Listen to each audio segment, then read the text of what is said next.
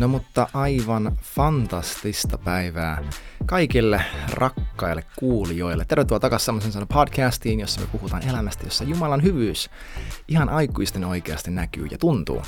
Meillä on tällä hetkellä meneillään sarja, joka käsittelee Efesolaiskirjettä.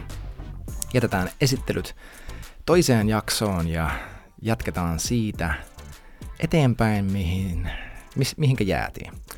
Ja edellisessä jakso, jaksossa meidän lopussa luki Efesolaiskirja 3 ja jakeet 12 ja 13 lukee tällä tavalla, että hänessä meillä on uskallus ja luottavainen pääsy Jumalan luo uskon kautta häneen. Siksi minä pyydän, että te lannistuisi niiden ahdistusten vuoksi, joita saan teidän tähtenne kärsiä, sillä ne ovat teille kunniaksi. Eli Paavali puhuu tässä, että meillä on ää, tosiaan uskon kautta me saadaan nauttia niin paljon Jumalaa kuin me halutaan, ja että hän käytännössä vaan sanoi, että hei, mulla on kaikki hyvin, mä oon täällä vankilassa evankeliumin tähden, mutta älkää te hätääntykö siellä. Täällä on kaikki ihan jees, pysykää rauhassa, sillä evankeliumin tähden kärsiminen on itse asiassa meille kunniaksi. Okei, tähän jäätiin jae 14, eli Efesolaiskirja 3 ja jakeesta 14 lähtee näin. Tämän vuoksi minä notkistan polveni isän edessä. Stop tuohon kohtaan. Polvillaan rukoilu tekee edelleenkin hyvää. Tämä ei ole joku sellainen uskonnollinen juttu, että siinä kohtaa, jos se on pakko tehdä aina sillä tavalla, kun joku käskee, että, että pitää tehdä sillä tavalla, niin silloin näistä me, me niin kuin, ä, meidän tavoista tulee pyhempiä kuin hän, ketä me palvotaan. Ä, koska tiedätkö, jossakin toisessa kontekstissa polvistuminen tarkoittaisi, tai kulttuurissa tarkoittaisi aivan eri asiaa kuin toisessa kulttuurissa. Et kyse ei ole siitä tavasta, vaan kyse on siitä uskos, uskosta, joka sen tavan ja sen maneerin laittaa käytäntöön. Se, että suljetko sä silmät, etkö sä sulje silmiä, korotatko sä kädet, etkö sä korota. Ähm, jotkin näistä asioista hetkestä hetkeen ne on tosi tärkeitä. Ja jotkin niistä asioista on käskyjä, esimerkiksi niin kuin korottakaa kätenne. Se on raamatullista. Mutta polvilla rukoilla Jumalan edessä polvistuminen, tämäkin mä en, mulla ei tässä ole mitään raamatupaikkaa siihen, mutta mä sanoisin, että tämä on niin erittäin raamatullinen juttu. Mä en tiedä, onko tämä suoraan käsky, ää, mutta ainakin me nähdään läpi raamatun henkilöiden polvistuvan Jumalan edessä. Ää, Jeesus, Daniel, näkkisetän tulee mieleen, Paavali. Meillä on aika, hyvä, niin kuin, aika hyvät ää, kumppanit tai hyvää seuraa polvilla ollessana. Mutta niin polvilla rukoilu tekee edelleenkin hyvää. Se ei joku vanha juttu, se on kunnioituksen alistumisen ja arvostuksen merkki edelleenkin. Mutta se ei ole Jumalaa varten, sillä että Jumala kuulee meidät paremmin, kuin me oikein hartaasti rukoillaan polvillamme, vaan se on enemmän meitä varten. Mulla on itse asiassa viime aikoina, ihan näin henkilökohtaisesti, mä oon tykännyt ihan hirvittävän paljon siitä yhdestä uudesta tavasta, joka on se, että ennen kuin mä menen nukkumaan, mä polvistun mun vuoteen äärellä. Ja mä rukoilen siinä polvillani Jumalalle ennen kuin mä menen nukkumaan. Se on ollut aivan ihana tapa äh, se on sellainen tosi selkeä, tiedäks, äh, Jumala rakensi Israelin kansan arkeen rutiineja, jotka muistuttavat heitä hänestä. Ja se, että jos mä rukoilen samalla kun mä tiskaan, niin joo, se on tosi hyvä asia. Kun mä rukoilen, kun mä jo makaan sängyssä, sekin on hyvä asia. Mutta se, että mä pyhitän jonkun tietyn hetken, mä teen jotain mun käytännössä mun ruumillani, joka muistuttaa mua Jumalasta, jossa mä erottaudun hänelle. Se tekee ihan hirveästi. Meidän mieli on rakennettu tällä tavalla – että se tunnistaa, missä tilassa me ollaan, niin kuin fyysisesti, missä huoneessa sä oot ja mitä sin, sä siinä huoneessa yleensä teet. Hyvä esimerkki, kuntosali, jos sä meet kuntosalille, sun, krop, sun aivot kertoo sun ruumille, että okei, täällä nyt tehdään fyysistä työtä. Kun sä makaat sohvalla, sun aivot viestii sun ruumille, että okei, chill out. Ja sama asia pätee myös siihen, että kun me mennään polvillemme. Jäi 15. Äh, hänen, eli polvistuu isän edessä, hänen, josta kaikki isyys taivaassa ja maan päällä saa nimensä. Isyys on Jumalalta. Jumala on isä. Isä meidän rukous. Ää, äh, ikuinen elämä on tuntia mitä? Tuntia sinut, isä, ja Jeesuksen Kristuksen sinun poikasi, jonka sinä olet lähettänyt, Johannes 17 ja 3. Ää, meidän omat isäkokemukset voi olla mitä ikinä ne on, mutta mikä oli Jumalan alkuperäinen suunnitelma?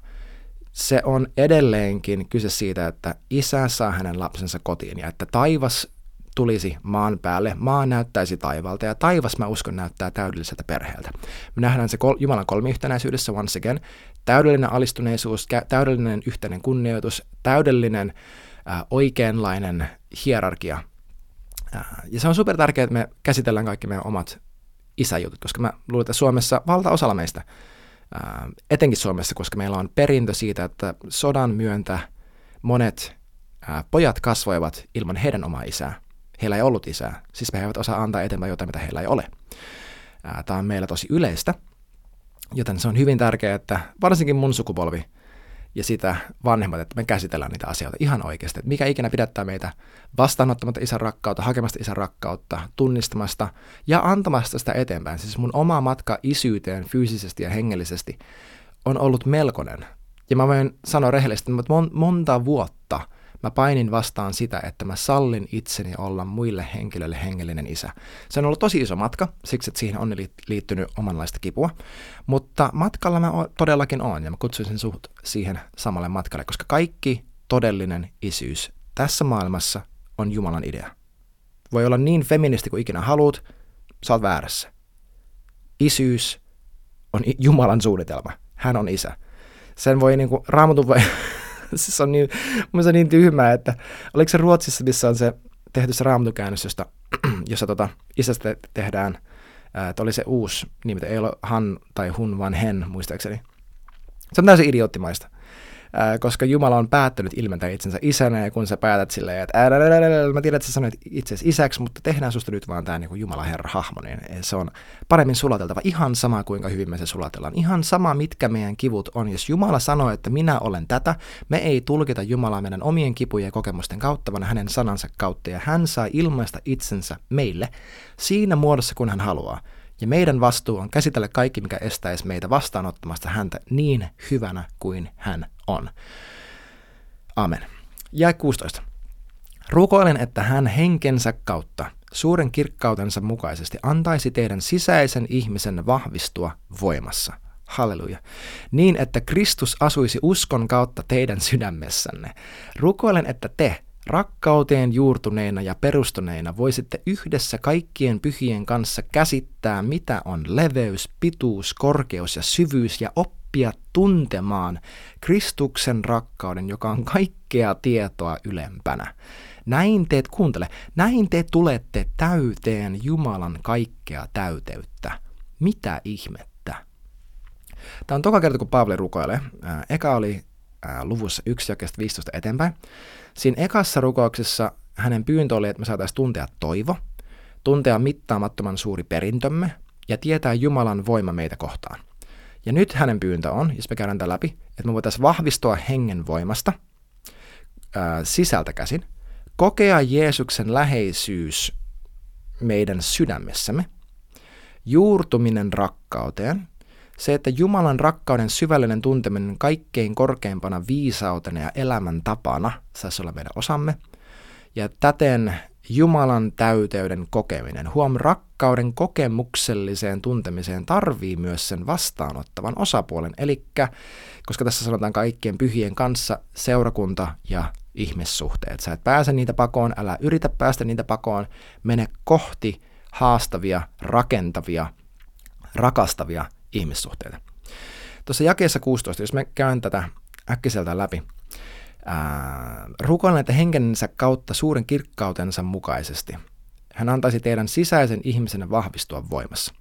Huomioon, että tämä vahvistuminen tapahtuu sisältäpäin. Ei niin, että me odotetaan vahvaa oloa ennen kuin me eletään vahvasti, vaan sisältä käsin. Sä et tunne sun henkeä. Sä et tunne pyhää henkeä kaikessa siinä, mitä hän on sun sisimmällä. Sulla saattaa olla joitakin fiiliksiä ja ajatuksia siitä, mutta se vahvistuminen tapahtuu sisältä ja siitä nauttiminen tapahtuu uskon kautta. Usein sitä kautta, että me uskotaan siihen, että sinä vahvistat minua ja mä teen jotain, joka vaatii sitä vahvistumista ja yhtäkkiä mä myös käytännössä koen sitä. Mä sanoisin myös, että tämä oli Paavalin rukous, että Jumala tahtoo meidän elämän vahvasti. Mä tiedän, että Paavali myös kirjoitti, että Jumala sanoi hänelle, että heikkoudessasi minä olen vahva ja mun, tai mun voima tulee näkyväksi. Mutta nimenomaan Jumalan voima tuli näkyväksi siinäkin tilanteessa, kun puhutaan ää, Paavalin korintalaiskirjassa ja Paavalin pistimen seko konteksti, me kuunteleen toi tervesarja Paavalin pistin jakso, jossa sä luulet, että se on edelleen sairaus. Mutta siinäkin voima tuli lopulta näkyväksi, eikö niin? Meidän tulee pyytää tätä ja meidän tulee uskoa tätä. Ja 17, ää, niin että Kristus asuisi uskon kautta teidän sydämessänne. Tämä Äh, tässä lukee kreikan kielessä on sellainen sana kuin äh, tolle niin kuin asua sydämessä, on katoikeo, joka tarkoittaa asettua asumaan, vakiinnuttaa asuinpaikka pysyvästi. Mä en usko, että Paavali rukoili sitä, että Jeesus tulisi heidän sydämeensä asumaan. Äh, siis jo, okay, Johannes 14.23 sanoi, että jos joku rakastaa minua, hän pitää minun sanani. Minun isäni rakastaa häntä ja me tulemme hänen luokseen ja jäämme hänen luokseen asumaan. Okei, milloin toi tapahtuu? Tämä tapahtuu silloin, kun ihminen tulee uskoon. Et tosiasiallisesti tämä tapahtuu meidän hengessämme. Jeesus asuu meidän hengessämme. Paavali ei siis rukoile, että Jeesus tulisi heihin, sillä hehän ovat jo niitä pyhiä, joista hän on jo puhunut.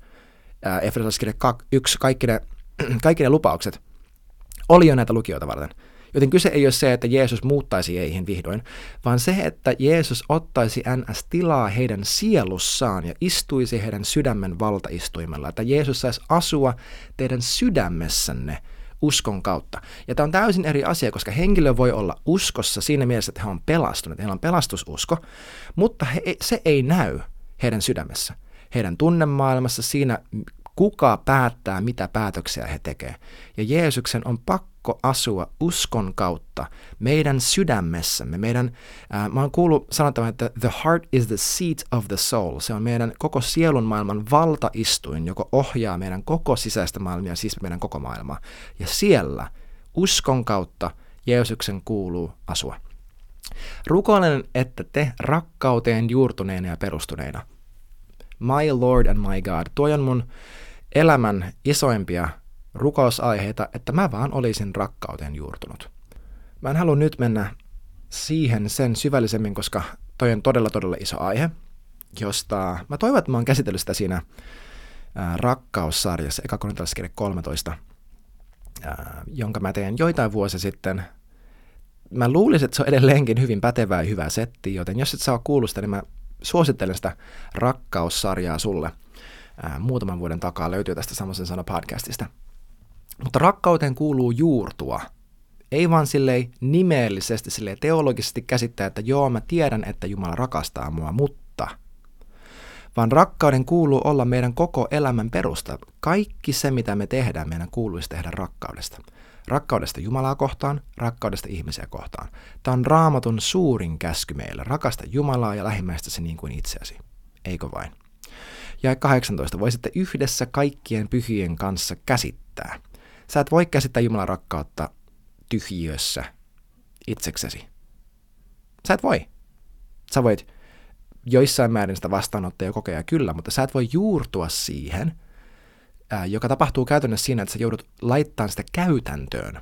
Sä et voi perustua siihen ilman, että se tulee koetelluksi niinkään yksin kuin siinä kontekstissa, jossa se jossa sitä harjoitetaan, eli ihmissuhteet.